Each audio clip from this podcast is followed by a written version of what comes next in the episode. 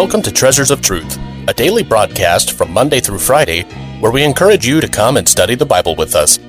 Treasures of Truth is a ministry of Treasure Valley Baptist Church in Meridian, Idaho, and your host is Pastor Rick DeMichael. This week we're airing a message entitled, Can You Lose It?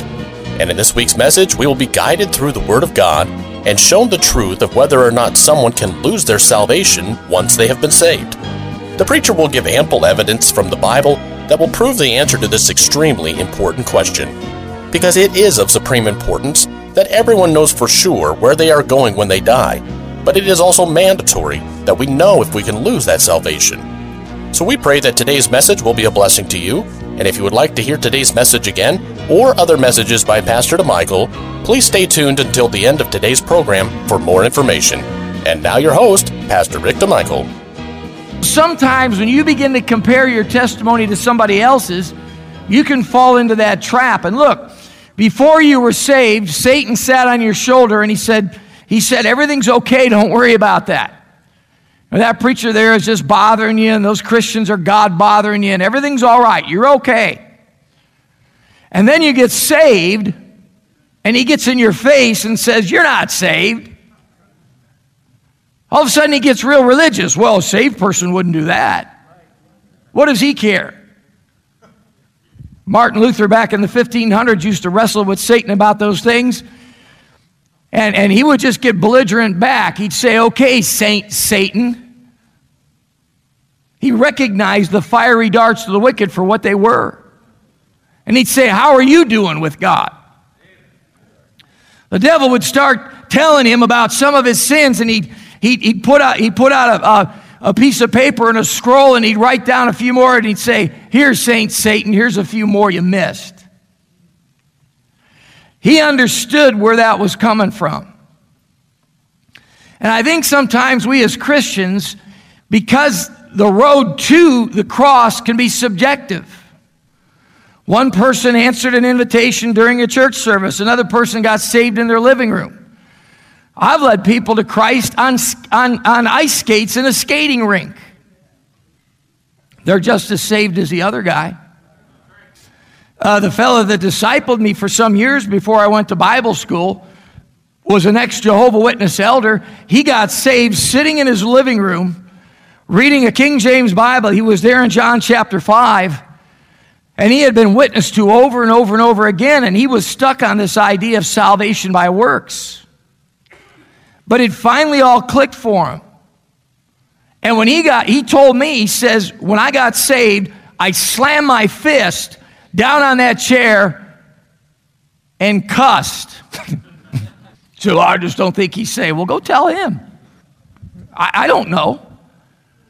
So, the next guy hears that and he goes, well, I didn't cuss when I got saved. Maybe I didn't get saved. You see, it can get pretty ridiculous, can't it? Let me show you when a person gets saved. Keep your hand here in 1 John chapter 5. Go to Romans chapter 6. We're dealing with a parallel issue, and it's worth dealing with because it's something that I watch Christians wrestle with a lot. By the way, while you're turning there, I'll say this as well. For those of us that got saved out of the world, we got saved a little bit later. I was 18. That's not real late, but relative to most people getting saved, usually get saved somewhere by the time they're 12. Statistics bear that out. And for people that get saved later on, the change is pretty dramatic. I say I barely got saved. There's a lot of things the Lord had to help me with, but I was saved. I could see the difference. It was dramatic enough for me. A young man in one of my Bible studies not too long ago on Friday morning made this comment. He got saved. He accepted Christ when he was 5. How many of you here this morning, you accepted Christ as your Savior before you were 10 years old? Would you raise your hand? That's at least half, okay? Let me say something to you. Here's what he said that really, really opened my eyes to something. He said, I got saved at the age of 5, but he said, I did most of my sinning after I was saved. That's a fair statement, isn't it? I mean, really, how much awful sin can you get into before you're 5? Right?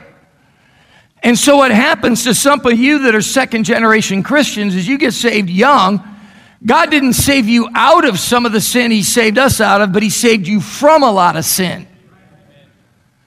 And by the way, I would value that testimony if I were you. Too often Christians get hung up on this thing, well, you know, if I wasn't saved out of a street gang or I wasn't running with Al Capone, it's not dramatic enough. Folks, some of us that wallowed in the hog pen of sin that still have a lot of the scars of that with us to this day wish we had your testimony. So don't undervalue that. But what can happen to you is what this young man expressed, and it just was so well put. He said, I did most of my sinning after I got saved, so I spent a lot of time doubting my salvation. Can you see how that would happen? Look at Romans chapter 6. Look at verse 17. But God be thanked that ye were the servants of sin, but ye have obeyed from the heart that form of doctrine which was delivered you. A man or a woman or a young person gets saved when from the heart they believe that form of doctrine, the gospel of our Lord Jesus Christ. Salvation by grace through faith. For by grace are ye saved through faith, and that not of yourselves. It is a gift of God, not of works, lest any man should boast. I said to you, I didn't answer an invitation. There was no invitation to answer. No one, our church didn't have that. Like I said, I wish they had. But I point to August of 1973 when God had, over a 6-month period, brought me from a place where I had been trusting in sacraments and confession to a priest and the ritual of the Mass and my confirmation, and all of those things in the aggregate to get me to heaven, sort of. Because you're never sure. If you ever try to get to heaven by religion, you're never sure. Because you never know if you've done enough. And it took God 6 months of the preaching of the Word of God and the tireless witnessing efforts of other Christians around me to bring me to a place where Romans 6, verse 17 was operational in my life, and I just said, yep, that's it. It's by God's grace. I'm trusting Christ. From the heart.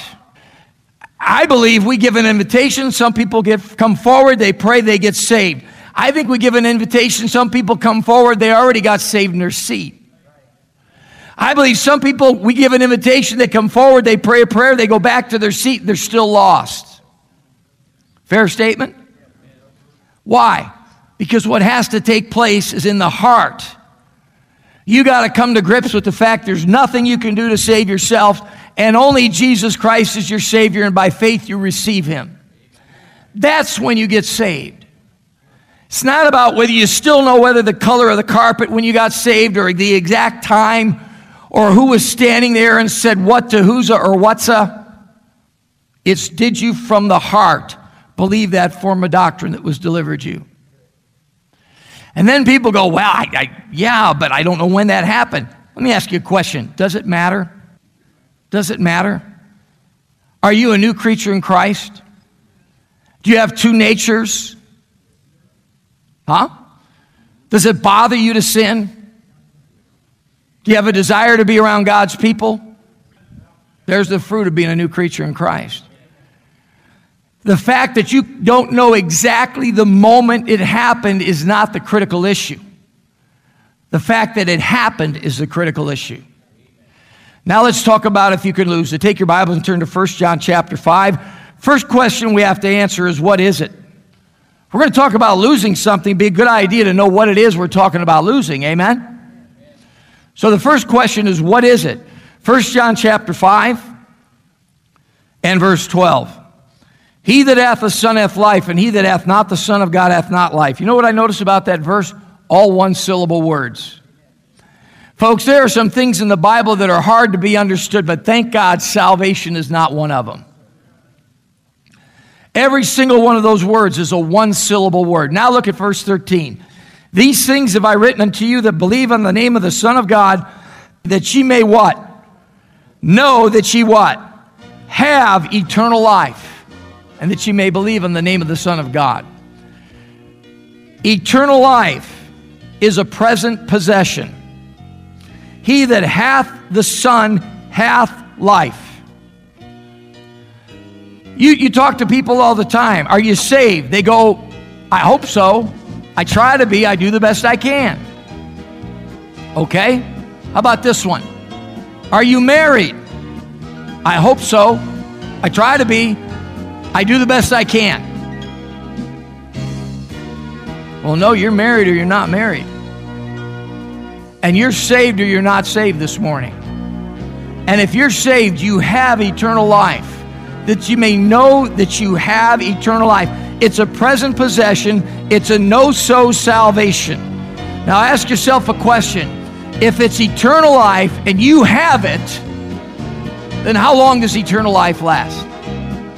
We want to thank you for joining us today for Treasures of Truth, and it is our hope and prayer that today's program was truly a blessing to you. You've been listening to a message entitled, Can You Lose It? By Pastor Rick DeMichael. And in this week's lessons, Pastor DeMichael has brought biblical evidence that a person who has truly accepted Jesus Christ as their personal Savior cannot lose that salvation. Once a person is saved, they are accepted in the Beloved. They are sealed by the Holy Spirit, and they are secure in Jesus Christ Himself. The Gospel of John is very clear that no man can be plucked from Jesus' hand or from the hand of God the Father once they are saved. But if you don't know for sure that Jesus Christ is your Savior, then we encourage you to contact the offices of Treasure Valley Baptist Church, and we will gladly help in any way we can. And as we mentioned at the beginning of the broadcast, if you would like to hear this or other messages by Pastor DeMichael, feel free to visit our website at tvbc.org. That's tvbc.org. And you can also visit our YouTube page and follow us on Facebook for more information. Treasures of Truth is a ministry of Treasure Valley Baptist Church in Meridian, Idaho, and we would love for you to come join us in our services, which begin with Sunday school at 9:30, followed by the morning service at 10:45. We also have an evening service at 5:45, and of course all of the services have fully staffed nurseries available for young children, as well as interactive and exciting kids programs for all ages, including junior high, high school, and college-age groups.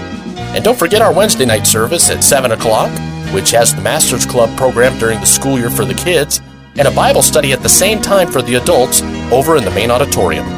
We hope to see you soon at Treasure Valley Baptist Church, and may God bless you.